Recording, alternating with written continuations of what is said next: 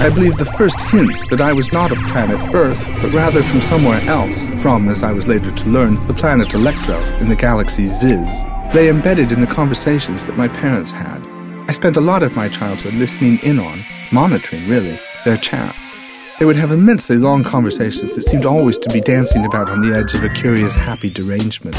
I remember one day my father came in, quite excitedly, with a word written down on a piece of paper. What's this word? he said to my mother. The word was chaise longue. Chaise lounge, she said, pronouncing it as all Iowans, perhaps all Americans, did. A chaise longue in those days exclusively signified a type of adjustable patio lounger that had lately become fashionable. They came with a padded cushion that you brought in every night if you thought someone might take it. Our cushion had a coach and four horses galloping across it.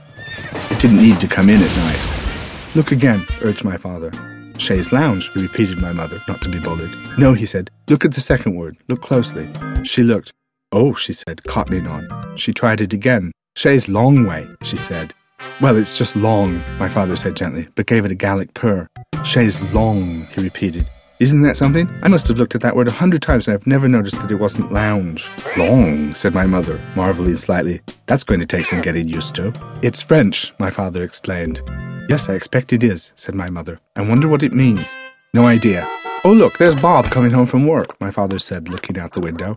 I'm going to try it out on him. So he'd call collar Bob in his driveway, and they'd have an amazed 10 minute conversation. For the next hour, you would see my father striding up and down the alley and sometimes into neighboring streets with his piece of paper, showing it to neighbors, and they would all have an amazed conversation. Later, Bob would come and ask if he could borrow the piece of paper to show his wife. It was about this time I began to suspect that I didn't come from this planet, and that these people weren't, couldn't be, my biological parents. Then one day, when I was not quite six years old, I was in the basement, just poking around, seeing if there was anything sharp or combustible that I hadn't come across before, and hanging behind the furnace I found a woolen jersey of rare fineness. I slipped it on. It was many, many sizes too large for me. The sleeves all but touched the floor if I didn't repeatedly push them back, but it was the handsomest article of attire I'd ever seen. It was made of a lustrous oiled wool, deep bottle green in color. Was extremely warm and heavy, rather scratchy and slightly moth-holed, but still exceptionally splendid. Across the chest, in a satin material, now much faded, was a golden thunderbolt. Interestingly, no one knew where it came from. My father thought that it might be an old college football or ice hockey jersey, dating from some time before the First World War. But how it got into our house, he had no idea. He guessed that the previous owners had hung it there and forgotten it when they moved. But I knew better.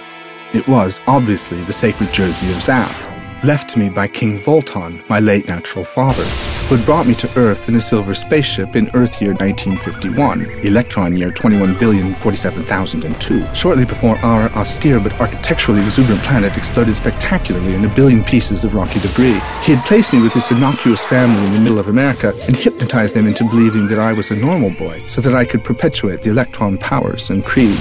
My superpowers were not actually about capturing bad people or doing good for the common man, but primarily about using my x-ray vision to peer beneath the clothes of attractive women and to carbonize and eliminate people, teachers, babysitters, old people who wanted to kiss, who were an impediment to my happiness. All heroes of the day had particular specialties. Superman fought for truth, justice, and the American way. Roy Rogers went almost exclusively for communist agents who were scheming to poison the water supply or otherwise disrupt and insult the American way of life. Zorro tormented an oafish fellow named Sergeant Garcia for obscure but apparently sound reasons. The Lone Ranger fought for law and order in the early West. I killed morons. Still do.